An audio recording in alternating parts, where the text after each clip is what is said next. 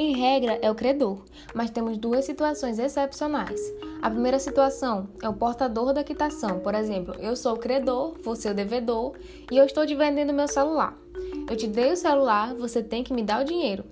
Aí vamos dizer que eu não apareço no dia que você vai me pagar e quem vai lá é outra pessoa e diz assim: Ó, oh, eu sou irmã, amiga, enfim, estou aqui com recibo, com a quitação. O que você, devedor, vai fazer? Vai pagar, né? Porque a quitação é um instrumento que você precisa.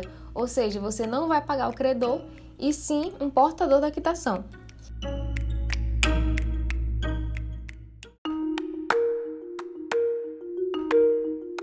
Putativo. Esse é quando parece, mas não é.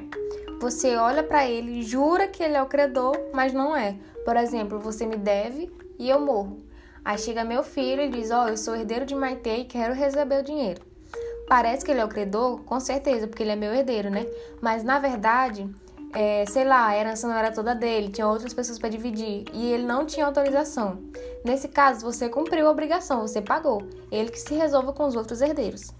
Mas e se chegar uma pessoa qualquer que não tem nada a ver comigo te cobrando e você pagar, não vai entrar no credor putativo, porque você pagou porque quis e vai ter que pagar de novo. Pagou para ele errado e vai pagar de novo.